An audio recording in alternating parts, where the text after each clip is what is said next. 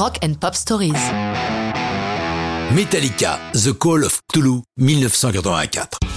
Au moment où Metallica va prendre son envol, il y a de l'eau dans le gaz entre Dave Mustaine, guitariste qui a beaucoup composé, et les autres membres du groupe qui lui reprochent, entre autres, ses incessantes libations et son usage immodéré des drogues. Il y a frottement d'ego et ça produit des étincelles. C'est pourquoi si The Call of Cthulhu porte bien sa signature et sa patte, il ne participe pas à l'enregistrement, il est déjà parti. The Call of Cthulhu et tout l'album Ride the Lighting sont enregistrés au Sweet Silence Studio de Copenhague, ce qui peut faire sourire lorsque l'on connaît la musique de Metallica. C'est là qu'il passe trois semaines entre le 20 février et le 14 mars 84. Co-signé par Sustain Hetfield, Ahmed Burton et Ulrich, The Call of Cthulhu est inspiré par The Call of Cthulhu de Howard P. Lovecraft, grand maître de la littérature fantastique vénéré par le groupe.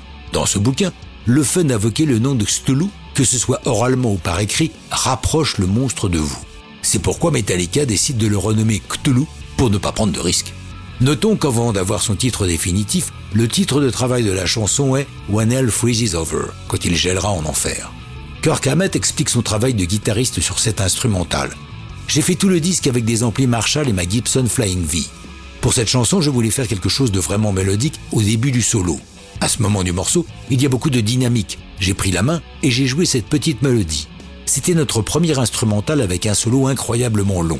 J'ai pensé, comment le réussir sans que ça ait l'air d'être juste un empilement de notes Donc, plutôt que d'en déverser une logorée, j'ai coupé le solo en sections. Puis, j'ai tout écrit sur des morceaux de papier. Je peux dire que 80% du solo avait été écrit et les 20% restants sont de l'improvisation.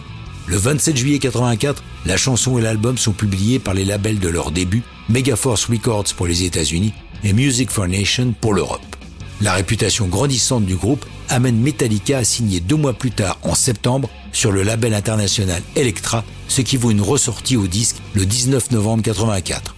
Si, lors des parutions, les classements de l'album Ride the Lighting sont honorables mais timides, le disque devient un classique qui aujourd'hui dépasse les 6 millions d'exemplaires écoulés. The Call of Cthulhu connaît une seconde vie en 1999 lorsque Metallica l'intègre à leur album symphonique SNM en compagnie du San Francisco Symphony Orchestra. Mais ça, c'est déjà une autre histoire de rock'n'roll.